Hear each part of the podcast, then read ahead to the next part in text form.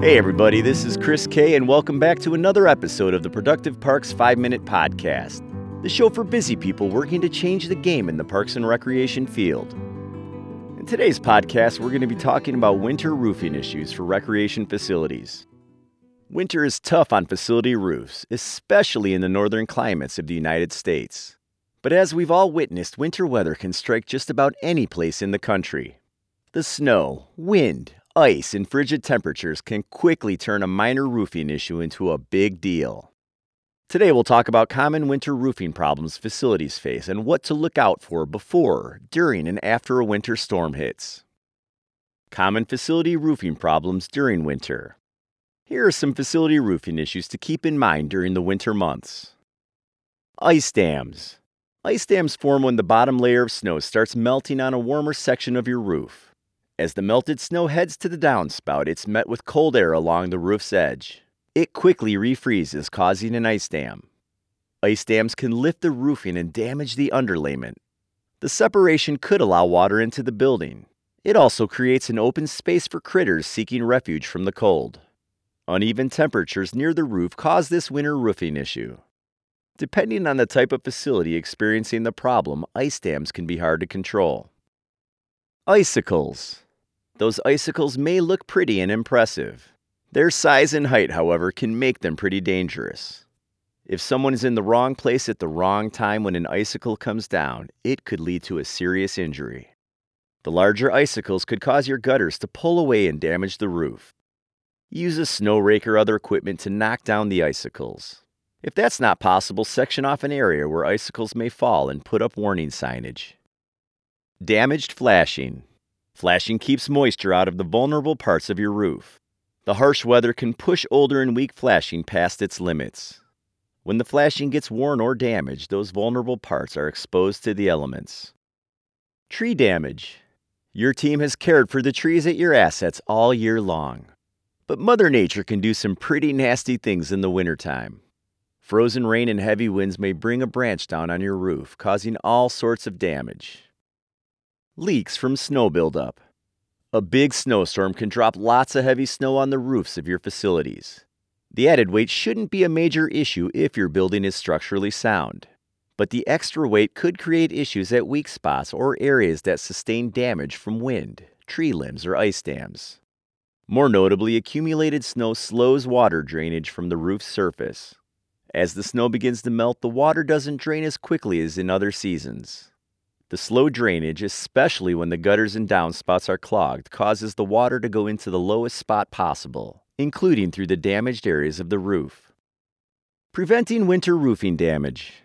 Here are some ways you can help protect the health of your facility's roof this winter. Get a professional inspection before bad weather. Winter weather can make roofing issues worse. Know the condition of each facility's roof before the season starts. Commercial roofing contractors can help you determine whether repairs or replacements are necessary. They could spot potential or hidden issues that would be nearly impossible to spot from the ground. Roof inspections also help determine the remaining lifespan of the roof so your agency can budget for replacement costs. Keep records of inspections so you and your team could be aware of any potential problems to check for as the winter months drag on. Regularly inspect for signs of damage or dangerous conditions. Schedule inspections of areas in the facility that winter conditions might impact. For example, check inside for any signs of leaks or water damage, especially near vulnerable areas of the roof. Make sure entrances and walkways are clear from icicles. Spot check the roof for any flashing damage or fallen tree limbs. Note the areas where ice dams occur and document them for further reference. Document the areas of the roof that seem to give off more heat. Make sure gutters and downspouts are clear. Clogged gutters keep water from draining from your roof. Add that to the slow drainage of the melting snow, and you're practically inviting water into your facility. Once the leaves have fallen from the trees, make sure they didn't all land in the facility's gutters, or that they are clogging the opening to the downspouts. Improve attic insulation and ventilation. Uneven heat distribution near the roof causes ice dams and icicles to form. Proper insulation can help some facilities keep their attics closer to the outdoor air temperature while ensuring heat stays in the used portions of the buildings. Also, proper ventilation helps reduce any condensation caused by interior heat meeting colder air near the roof. This condensation leads to moisture that can lead to mold, mildew, and water damage. Trim trees when appropriate. Dead branches or branches hanging over the roof should be removed to prevent damage if they break off during a winter storm. Manage issues that you can. Going on a roof in winter conditions is best left to the professionals with the appropriate safety equipment. A snow rake can help remove snow at the roof's edges from ground level. It can also prevent icicles and ice dams. Use it carefully to avoid damage to the roof shingles or gutters. If snow is excessive and you're worried it will damage your roof, set up an emergency snow removal plan ahead of time with professionals that understand how to do this safely.